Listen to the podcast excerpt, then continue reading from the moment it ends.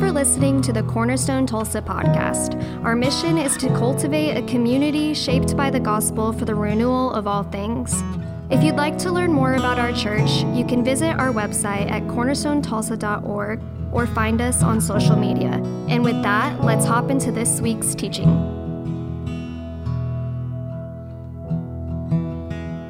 The teaching text for today is 1 John 1 5 through 10. This is the message we have heard from him and declare it to you God is light, in him there is no darkness at all.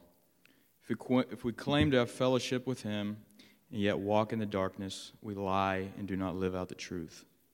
But if we walk in the light, as he is in the light, we have fellowship with one another, and the blood of Jesus, his Son, purifies us from all sin. If we claim to be without sin, we deceive ourselves, and the truth is not in us. If we confess our sins, he is faithful and just and will forgive our sins and purify, purify us from all unrighteousness. If we claim we have not sinned, we make him a liar, and his word is not in us. This is the word of God for the people of God. Thanks be to God. Just stay standing. We're going to share the Apostles' Creed together, which will be on the screen. We'll say this in a nice loud voice. I believe in God the Father Almighty, creator of heaven and earth. I believe in Jesus Christ, his only Son, our Lord, who was conceived by the Holy Spirit, born of the Virgin Mary, suffered under Pontius Pilate. He was crucified, dead, and buried. He descended to the dead. On the third day, he rose again. He ascended into heaven and is seated at the right hand of the Father. He will come again to judge the living and the dead. I believe in the Holy Spirit, the Holy Catholic Church, the communion of saints, the forgiveness of sins, the resurrection of the body, and the life everlasting. Amen. Y'all can be seated.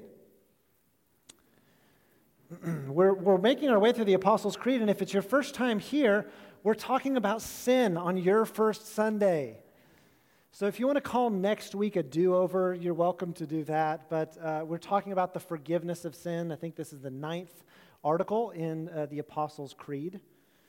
A sin, knowing now that sin is our topic, may be the cue for some of you that you are going to begin to tune out.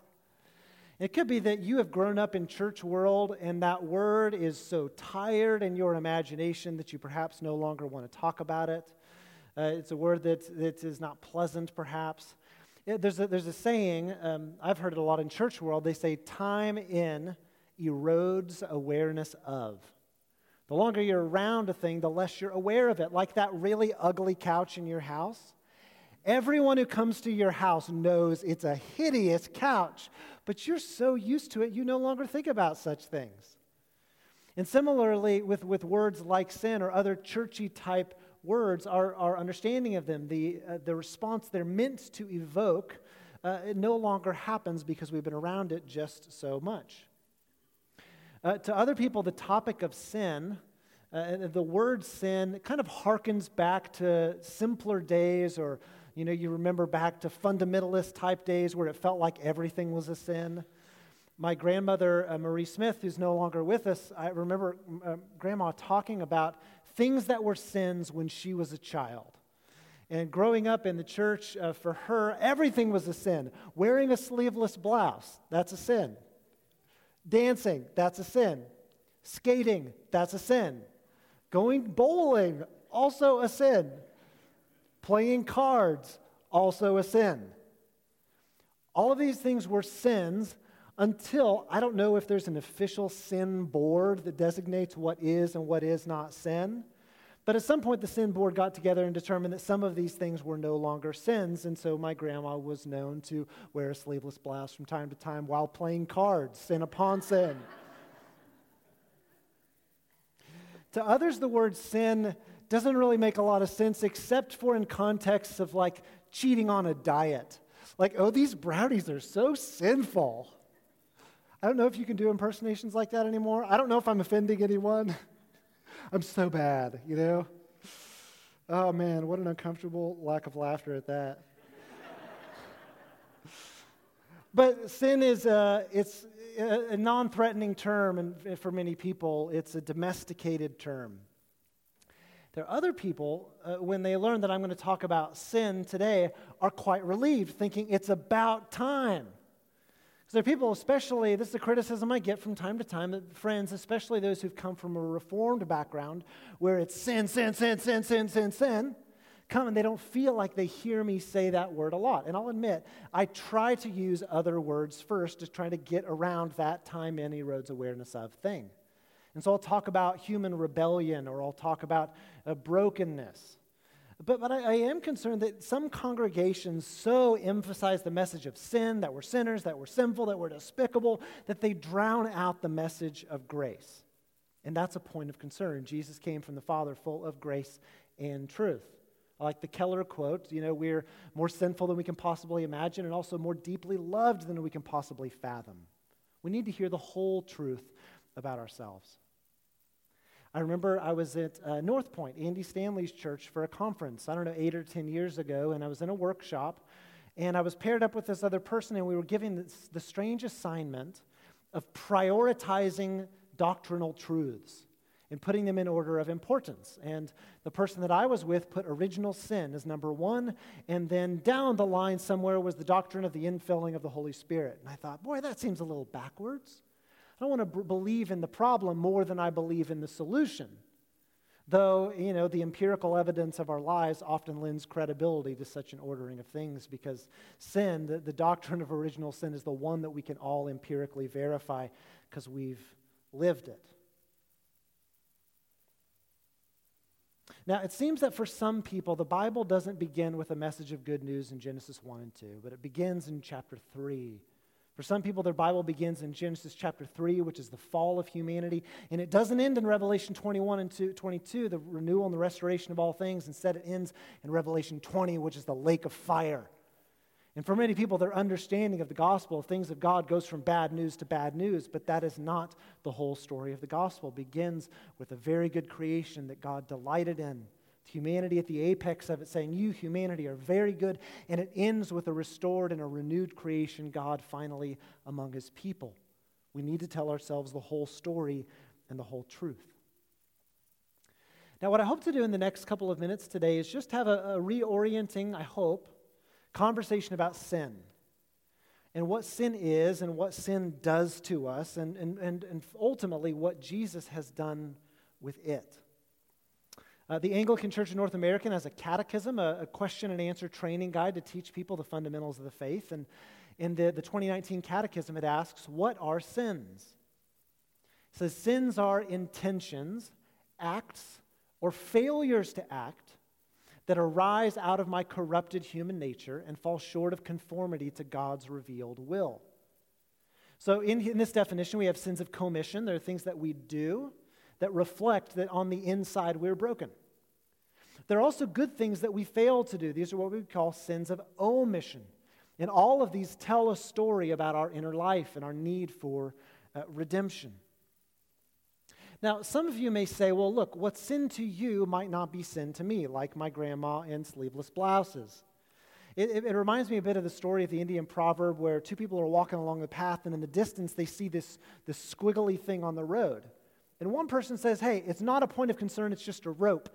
The other person says, I'm a little bit worried because I think that's a serpent. Now, some people may agree to disagree thinking about the topic of sin. Well, you think it's harmless, I think it could actually kill me. If it could kill us, it's something that we should take with a measure of seriousness. If there's a chance it's going to bite me, I want to make sure to avoid it. Now, the risk of relegating sin to the topic of some religious abstract theory or cheating on a diet uh, is, is running the same risk of overlooking the snake in the path. Whether you believe in it or not, it still could come up uh, to bite you. Uh, a book that I would recommend, not to all of you, but to some of you, would be uh, one called Unapologetic by Francis Spufford. It came out a number of years ago. And it's a book for people who are a little irritated with how um, prim and proper some theological books might be. Uh, this is written, Francis Spufford is a, is a Brit, and he curses like a Brit. The F word is on almost every page of the entire book. so that's why I say I recommend it to some, but not all. Children, ask your parents if you should be reading that. But in the book, uh, Spufford is attempting to do something similar to what Lewis did, C.S. Lewis did many years prior, where Lewis was making a, a strong case, intellectual case, for the credibility of Christianity. But instead, with Spufford, he's not trying to make an intellectual argument for the validity of Christianity, but rather an emotional one. So, in the context of the UK, where, where like evangelical Christians represent a very small number of people, he's saying, he's saying to a group of people who believe, look, Christians are wackos, they're nut jobs, what they believe is dangerous or irrelevant. He's saying, okay, you can believe all of these things, but let me make a case to you for why the gospel actually makes a lot of emotional sense and should be given a fair hearing. And so he's writing with an audience in mind that's a little bit on the salty side and doesn't have in mind like keeping things prim and proper and PG uh, as we normally would try to do in the church. And so Spufford has a definition of sin that I really like, that I think evokes a response uh, that, that the word sin should elicit in all of us. Here's how he begins. He says, What I and most believers understand by the topic of sin it's got very little to do with yummy transgression. He's talking about cheating on your diet here. No, for us, sin refers to something much more like the human tendency, the human propensity to screw up. Now, that word is in brackets. Let the reader understand. or let's add one more word the human propensity to screw things up. Because what we're talking about here is not just our tendency to lurch and stumble and screw up by accident, our passive role as agents of entropy. No, sin is our active inclination to break stuff. Stuff here including moods and promises and relationships we care about in our own well being and other people's. Spufford answers the question, What is sin? in an irreverent way. I don't know if you've caught his definition here. He represents it by this acronym all throughout his book the human propensity to screw things up. That's sin. And that hits different than just the, the word sin used in, a, used in a stuffy kind of way. When we're talking about sin, we're talking about the proclivity, the propensity that all human beings have to make a mess of our lives to make a mess of our relationships. To take these things that were precious and important to us and turn them into an absolute disaster. It's the human propensity to screw things up. And Spufford says there are moments in life where you realize you've done it, where you don't just have this propensity or inclination to do it, but you've actually made a mess of everything. You've jacked it all up.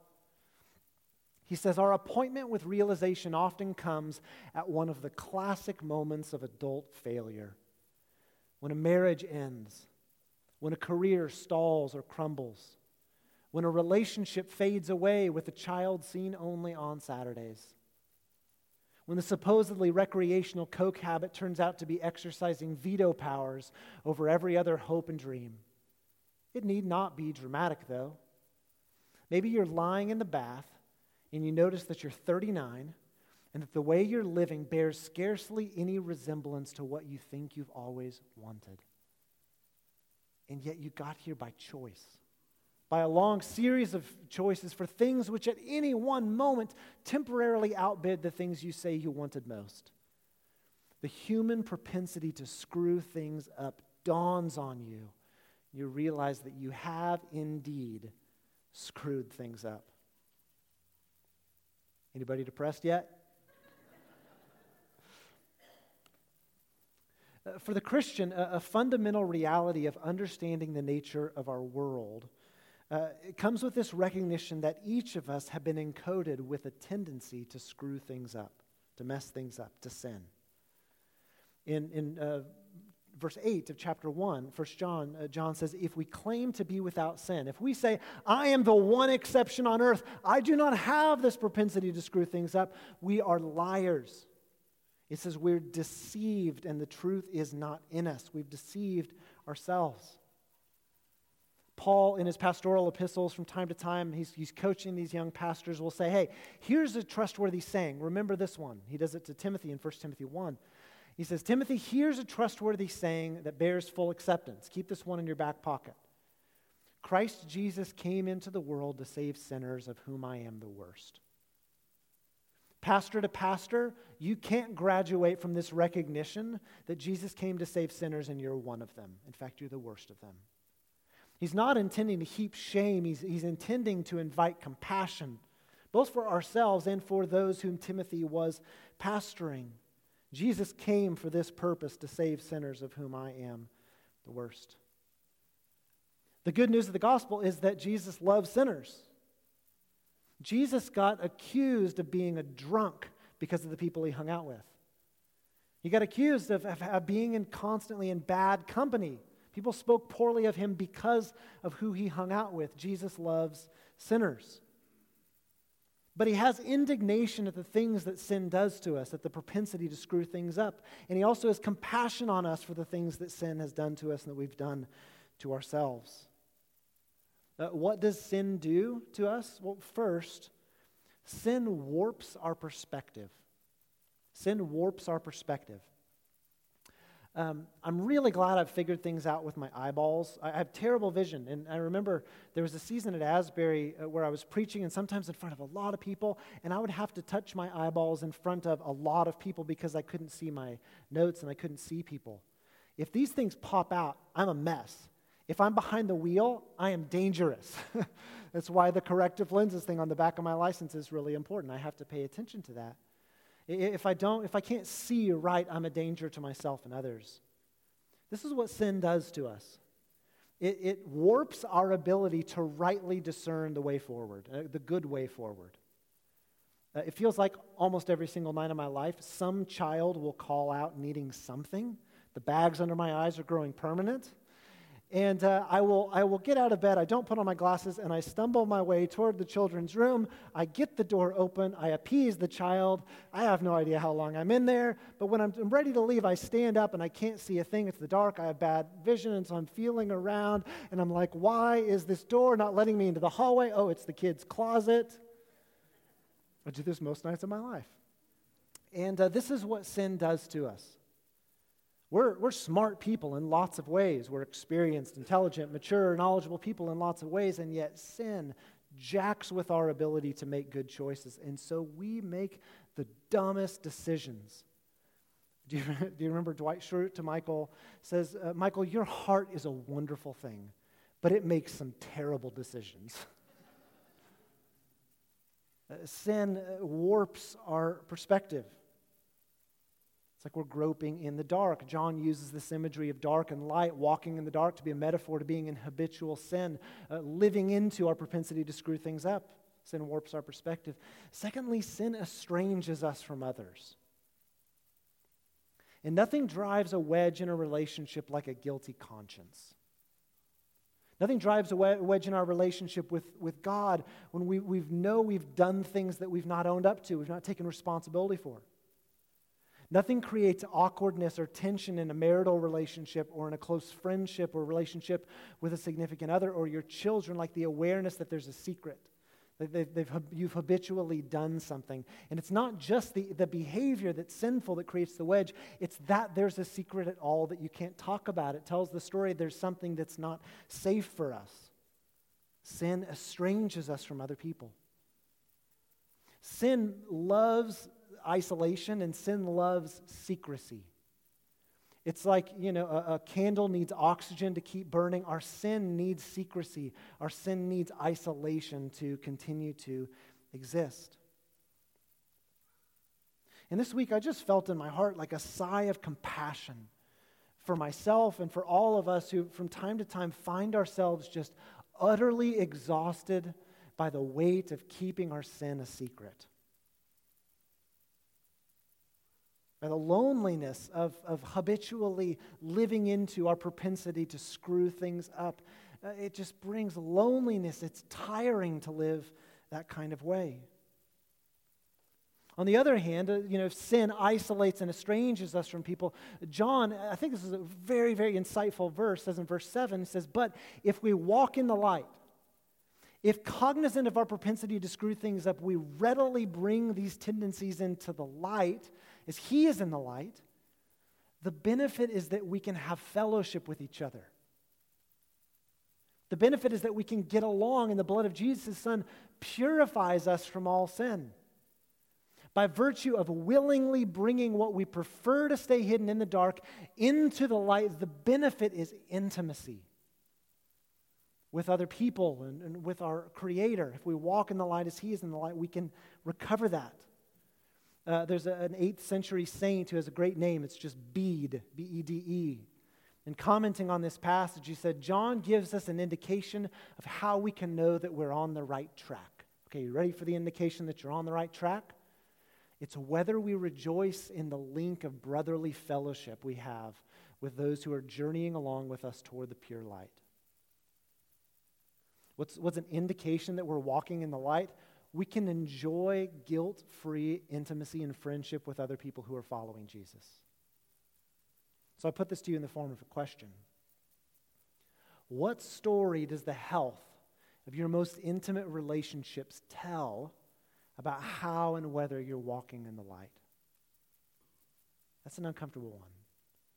What story does the health of your most intimate relationships tell about whether you're walking in the light? You could use this question retroactively to make sense of some of the terrible choices that other people have made that you've been a victim of. When you're, you're trying to make sense of how or why did they do this thing that they did, you can look at it and think, well, they were living in the dark. No wonder there was tension. No wonder there was awkwardness. No, no wonder we felt estranged because they weren't walking in the light. And so as a result, our relationship suffered. Think about the network of your relationships uh, with our Creator, with those who are closest to you. What story does the health of your most intimate relationships tell about how and whether you're walking in the light? Uh, the world is deeply screwed up. We, we understand this to be true. We know that other screwed up people have done things to jack with us, to mess with us, and it's left us broken. But what happens when the realization sets in that this propensity to screw things up has not been out there, but it's been in here in your own heart? And you have one of those moments of recognition that you are, you are the one who's done this. You're the one who's created uh, isolation for yourself and for others. You're the one who's driven this wedge because of your choices. Spufford again. He says the bad news about our propensity to screw things up is bad news about us not just other people.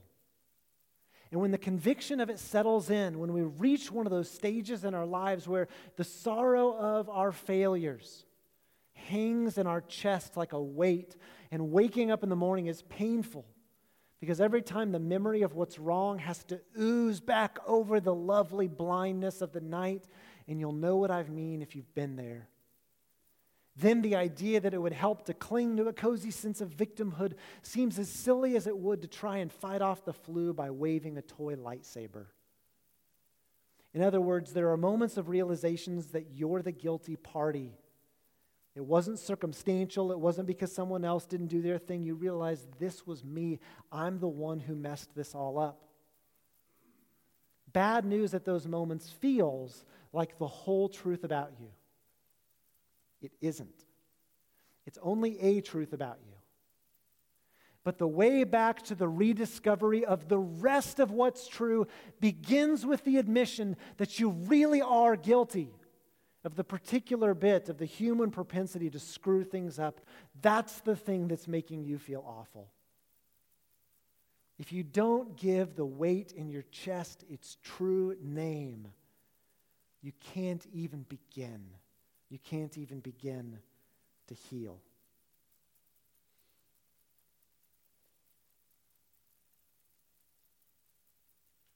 Sin, sin is by nature deceptive.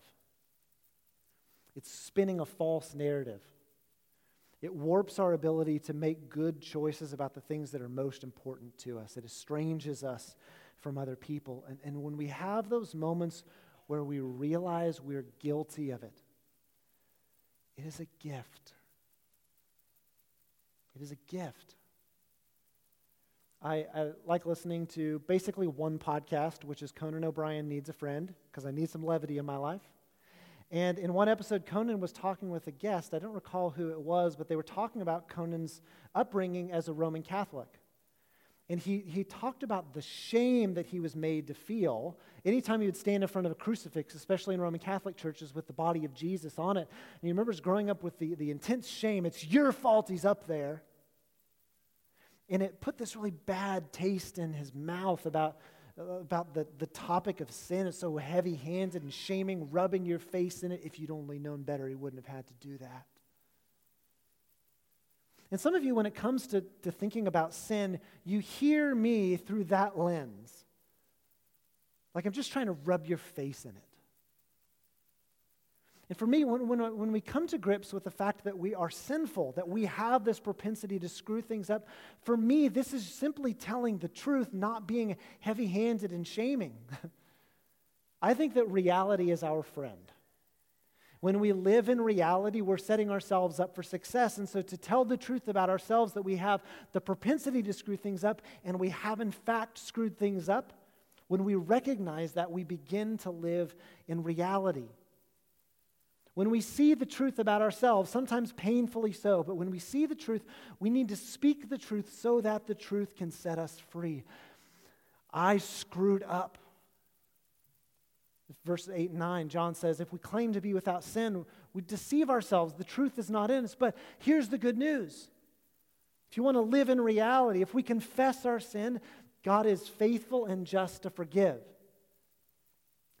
The concept of forgiveness is intimately twined with God taking seriously that the sin is real. The propensity to mess things up is real and present. If we confess it, God is faithful and just. He will forgive us. Not just say, okay, we're going to pretend like this didn't happen, but purify us from the stains of those sins so that we can start fresh. When we see the truth about ourselves, we need to speak the truth so that the truth can set us free. For me, talking about confessing sin is not linked with shame.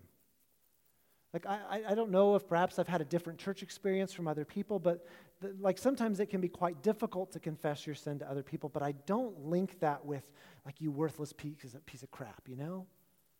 I don't associate it with shame. I actually associate it with freedom. To confess your sin is to live in reality, and reality is your friend. Our failure to tell the truth about ourselves that we've messed up indicates that we're presently living in an unreality.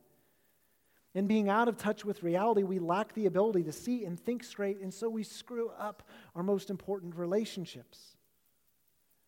When we're walking in the darkness, all of our instincts about the best way forward are usually wrong. we think that keeping our sins secret is going to preserve relationships when it actually can destroy them. Confession can actually be one of the most important steps toward intimacy. Uh, uh, we think that the confession is going to bring estrangement. We can actually be the road home to like we're finally telling the truth to one another. Confession, we think, is going to, you know, keeping our sin secret is going to give us freedom, but it actually keeps us in the bonds of slavery to our sin. If you feel guilty about stuff, good. Your heart is not fully hardened yet. That's a really good thing about you. God is at work in your life. There's a little movement that you can respond to.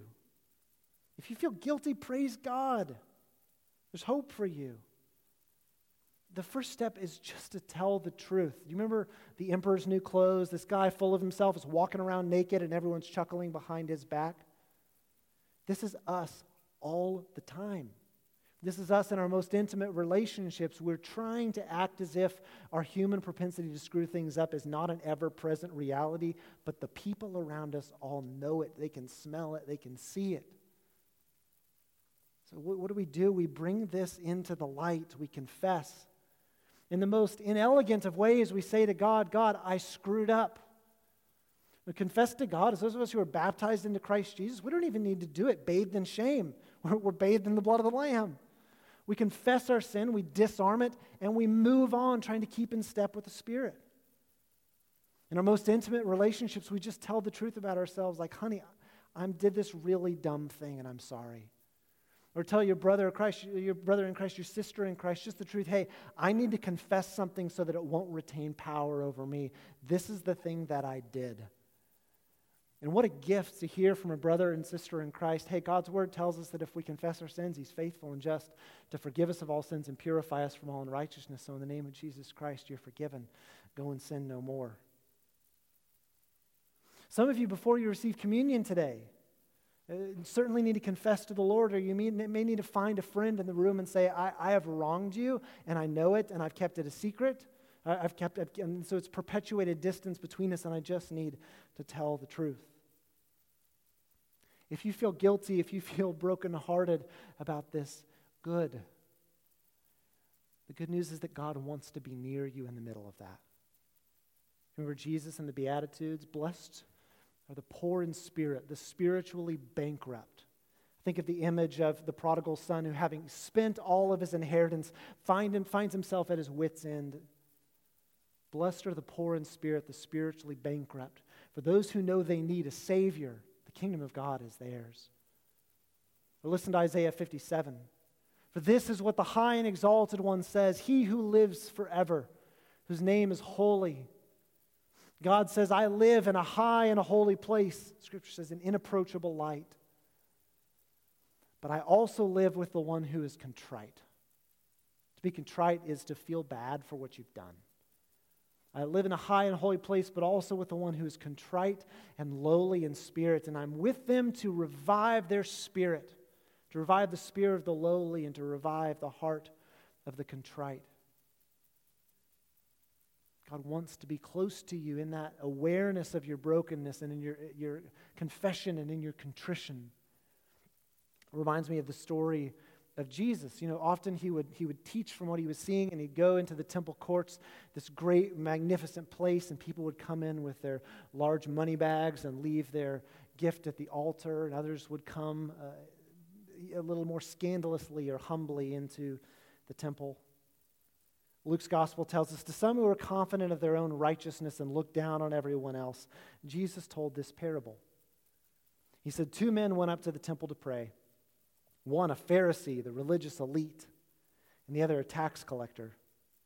The Pharisee stood by himself and prayed, God, I thank you that I am not like other people, robbers and evildoers and adulterers, or even like that tax collector. I fast twice a week and give a tenth of all I get. But the tax collector stood at a distance. He wouldn't even look up to heaven, but he beat his breast and he said, God, have mercy on me, a sinner. Jesus said, I tell you that this man, rather than the other, went home justified before God. For all those who exalt themselves will be humbled, and those who humble themselves will be exalted. It says, I, I dwell in a high and a holy place, but also with him who is lowly in spirit and contrite. Here's a trustworthy saying that bears full acceptance Christ Jesus came into the world to save sinners. All who call in the name of the Lord will be saved. We talked about a handful of weeks ago that the name Jesus, Yeshua, means God saves. And just to speak his name, as we said, is grace. Just to speak his name is a prayer in itself. Have mercy on me, a sinner. I'm one who needs saving. As we come to receive communion today, it's, it's such an emotionally, spiritually, relationally healthy part of our weekly rhythm to be in this spot where we acknowledge our propensity to mess things up and the ways in which we have. Not to shame ourselves, but to tell the truth so that we can live in freedom. And so as we come to the table, we're instructed to reflect on our own lives, reflect on our need of grace. Psalm 19, the psalmist says, Who can discern their own error? Forgive my hidden faults. Ask the Lord uh, elsewhere in the Psalms. Search me and know me. Test me and see if there's any offensive way in me. Lead me in the way everlasting. We're intended to pray, to ask God to reveal our sin, and to just throw ourselves at the mercy and the kindness and the love of Jesus, who, like the father in the story, of the prodigal, welcomes home the one who is, who's, who's spent his inheritance. We also come recognizing there are relationships that we've broken, and we need to tell the truth. Remembering that we're doing all this in an atmosphere of grace because Jesus was counted among the sinful so that we could be counted among the righteous. He was broken so that we could be made whole. He was estranged so that we might be brought into a place of intimacy. 1 John 3 1. Uh, see what love the Father's lavished on us that we would be called children of God, and that's what we are. Hebrews 2:11 Jesus is not ashamed to call us his family. Uh, first, uh, 2 Corinthians 5:21 God made him who had no sin to be counted as sin for us so that we might be called the righteousness of God. A divine exchange takes place and we can live into this reality but we have to opt into it through our own need our own confession that we need grace. That we are sinful, that we need to be put together and Jesus is the only one who can do that. This prayer of have mercy on me is not one that we ever graduate from. Remember 1 John 1 9, if we confess our sins, God, the faithful and just one, will forgive us and will purify us. And if we walk in the light as he is in the light, we can have fellowship with one another because the blood of Jesus purifies us from all sin. Let's pray together.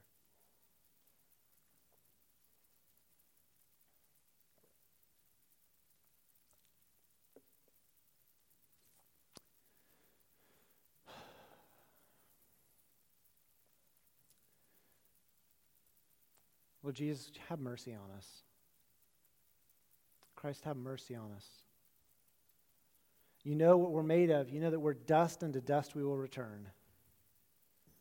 Uh, we are capable of, of brilliance. We're capable of, of shining off your image to the world, and yet, like, we are still very much dust. We hold this treasure in jars of clay. It's simultaneously true that, like, we love you we want to follow you. And it's also true that we make choices that are destructive, and at times our perspective gets warped and we get estranged from you and estranged from the people close to us as a result of our habitual choices. So have mercy on us, Jesus. Forgive us. Help us to feel the weight of our choices, not to shame us, but in seeing your kindness to prompt repentance. Help us to live in the light as you are in the light so that we can have fellowship with each other. I pray for all of us, Lord, who are mindful of maybe past sins that we've committed, things that we feel like disqualify us from being counted among your children. And we ask once again that you purify our hearts and our minds, reorient us to tell the whole truth about ourselves. We're the righteousness of God, we're children of God, we're without condemnation. Help us to live into our baptized identity it's your son, your daughter that you love, that you're pleased with. And for those of us who are currently walking in the darkness, give us the grace and the courage to, say, to tell the truth, to say, I screwed up. What have I been doing? Will you forgive me? Help us, Lord. Help us, Lord. Help us, Lord. We need your mercy. Thank you that in our weakness, Lord Jesus, you hold us in the strength of your prayers. That when we don't know how to pray for ourselves, Holy Spirit, you intercede for us with groans that are deeper than words. And so, in these moments, hold us in the strength of your prayers that we might uh, repent with an earnest and an honest heart. We might have the courage and the grace to make bold choices to walk in the light. And Lord Jesus, we come to receive Holy Communion, would you pour out your Spirit on us? Make us living beings Make this bread and this juice so much more than just a simple little snack in the middle of service. May it be a means by which, through the Holy Spirit, we experience the power of the risen Christ. Help us to count ourselves dead to sin and alive to Christ. Help us to live into our baptized identity. Lord Jesus, we love you and we honor you and we put our trust in you. I pray in Jesus' name. Everybody said, Amen.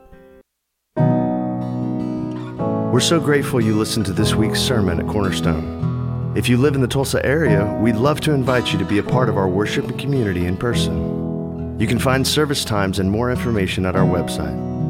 But wherever you are, may the Lord bless you and keep you. May he make his face shine on you and be gracious to you. May he turn his face towards you and give you peace.